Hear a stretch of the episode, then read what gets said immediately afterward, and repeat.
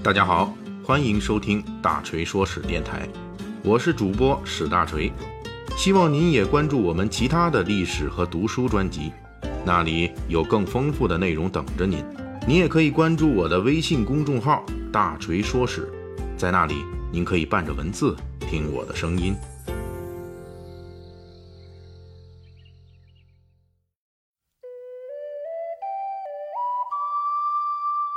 明天是四月五日，也就是我国传统的清明节，所以呢，咱们这一期呢就来聊一聊这个清明节的起源。我们如今的清明节是如何形成的，以及古人在清明节都做哪些事情？关于清明节啊，流传最广的说法就是春秋时期重耳与介子推的故事。春秋时期晋国内乱，公子重耳流亡，介子推忠心护主十九年。后来，重耳回晋国当了国君，介子推不肯受赏而隐居。晋文公重耳搜绵山找不到他，便放火烧山，想逼他出来。介子推宁可被烧死，也不肯出来。后来，人们为了纪念介子推，就在每年清明之前几天不生火，只吃冷食，谓之寒食。寒食第三日即为清明，这便是清明节的起源。然而，考察记录春秋历史的《左传》《史记》，我们就会发现，介子推确实跟随过晋文公，也确实未受封赏，也确实隐居了，但是并无被晋文公放火烧死这样的变态情节。介子推既然并非被烧死，也就不存在寒食禁火纪念他的可能性。而且，我国历史上第一次说介子推被晋文公烧死，是春秋时代之后四百年的西汉末年。刘向在《新序》一书中提到了这一情节，但没提到纪念他而出现寒食习俗。又过了二百年，东汉末年的蔡邕的《秦操》一书中，终于第一次出现了介子推被烧死、寒食纪念他的完整情节。而且那时候寒食习俗也不是在农历三月清明前后，而是在五月初五，并且仅在介山所在的山西太原、介休等地流传。也就是从汉代开始，清明与寒食习俗逐渐开始结合。东汉时记录太原一带每年清明都要不生火、吃冷食五天，当时就出现了即使生病都不敢吃热食的苗头。后来这个习俗一度发展到一个月不吃热食的变态程度，当地不少人都因肠胃受不了而送命了。到东汉末年就遭到了曹操的严令禁止。不过，清明节寒食的习俗虽然后来遭到后赵皇帝石勒、北魏孝文帝的禁止，最终还是在魏晋南北朝时期，从山西逐渐扩展到了整个北方。为什么清明的禁火寒食习俗可以延续呢？这与中国古代对火的敬畏是有直接关系的。唐代李福考证说，古人一年四季要使用不同的烧火材料，春天用榆木。夏天烧枣木，秋天用柞木，冬天用魏木。这种不同季节、不同树种柴火的选择，最早可能出于现实的考虑，哪个季节哪种烧火木材容易得到。但是随着古人对火的需要和火的敬畏，逐渐异化为一种宗教文化相互影响的习俗。中国古代取火方式耗时很长，往往火燃烧起来之后是不会将其熄灭的。而是用柴火将其保留为余烬状态，即没有火焰，但是还着着不灭，保留温度的这种状态，这就是火种。以后再生火，就用火绒等引火物来接触火种。每年冬季结束，春季到来，冬季使用的保存火种的材料，比如说魏木，就不能再用了，要换成春天常见的保存火种的材料。这就是中国传统习俗中的改火仪式。改火恰恰在冬至后一百零五天左右的清明前后，这直接导致了清明节出现了禁火的习俗，而且习俗传说中还添加了介子推被火烧死的情节。介子推都被烧死了，那咱们后辈们还不小心火烛看好火种吗？清明节的另外一个源头是古代的修谢节，这个节的诞生比清明节要早得多，论流行程度也比寒食更广泛。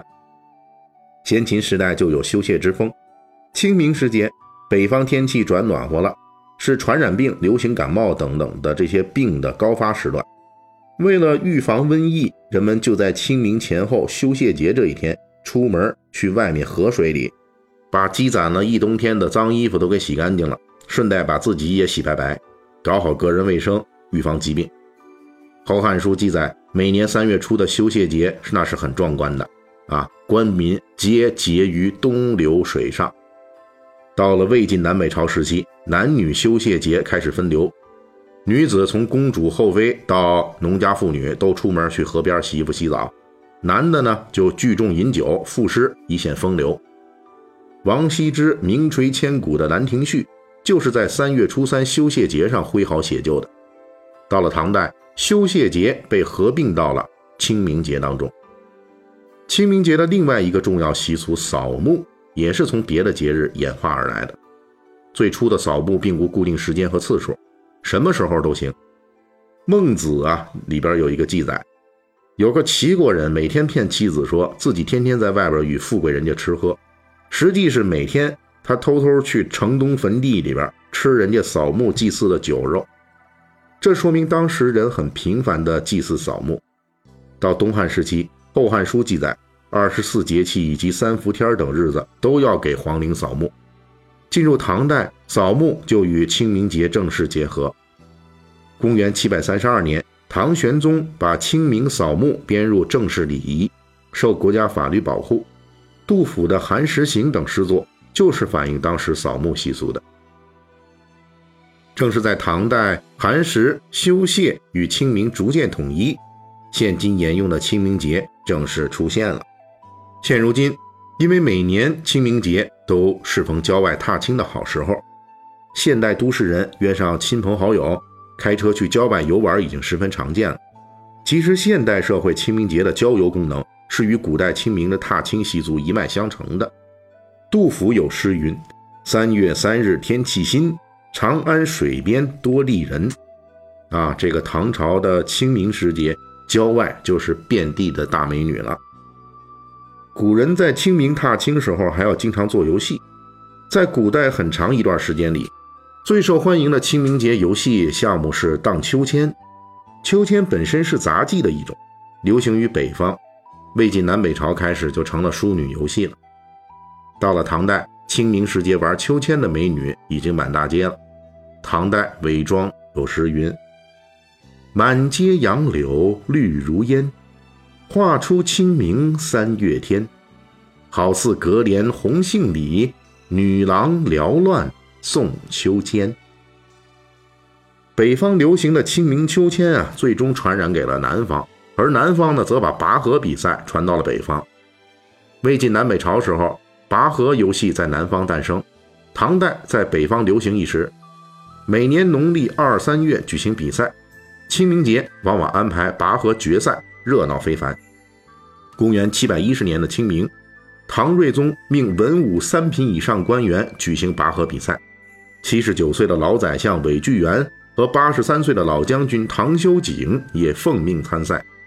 结果他俩连绳带人被对方拉倒在地，半天都爬不起来。看比赛的皇帝公主都笑得直不起腰来。此外，颇为流行的还有蹴鞠，也就是足球。还有马球、放风筝等等活动，也都是清明节踏青中的重要活动。即使是在祭祖扫墓的肃穆之后，古人们也没忘把各种舒展筋骨的娱乐活动搞得风风火火。或许既缅怀先人，又融于自然，方算得上不辜负清明时节的大好时光。